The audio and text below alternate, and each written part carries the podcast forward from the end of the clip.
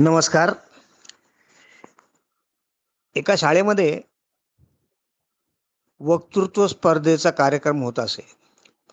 ती शाळा आणि आजूबाजूच्या शाळा त्या शाळांमधनं काही विद्यार्थी बोलवले जात आणि त्यांची वक्तृत्व स्पर्धा घेतली जात असे.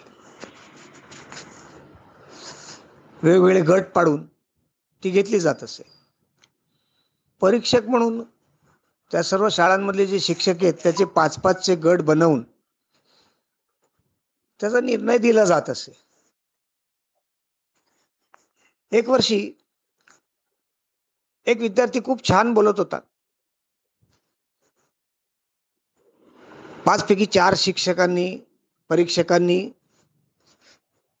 त्याला नंबर पहिला नंबर दिला. पण त्यातल्या एका परीक्षकाला काही पटलं नाही.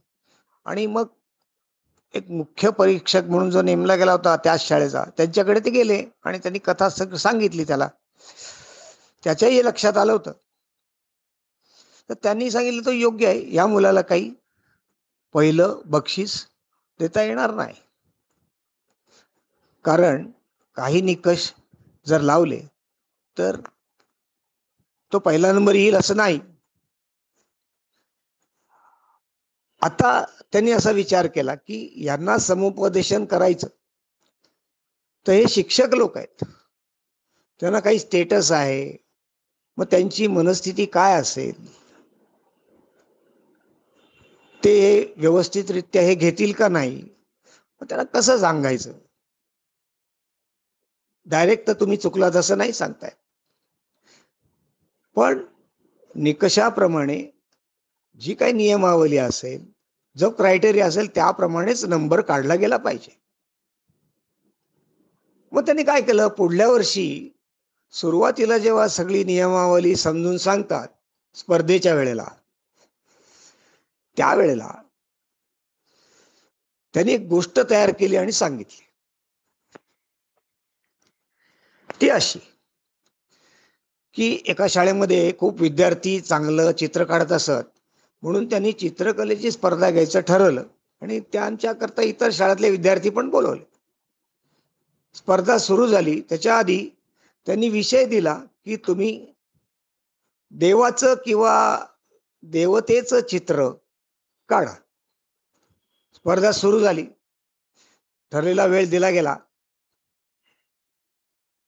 एक मुलगा फार सुंदर चित्र काढत होता. तो रावणाचं चित्र काढत होता. अप्रतिम असं चित्र काढलं त्यांनी वेळ संपली.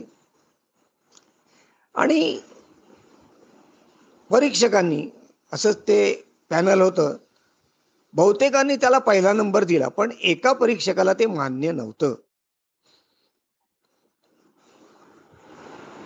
का? तर त्यांनी त्या मुलाला विचारलं की का रे तू हे चित्र काढतोयस? तोंडला रावणाला दहा तोंड असतात मग त्याचे अलंकार छान काढता येतील. त्याचे मुकुट जिरेटोप पण छान रंगवता येतील म्हणून मी रावण निवडला.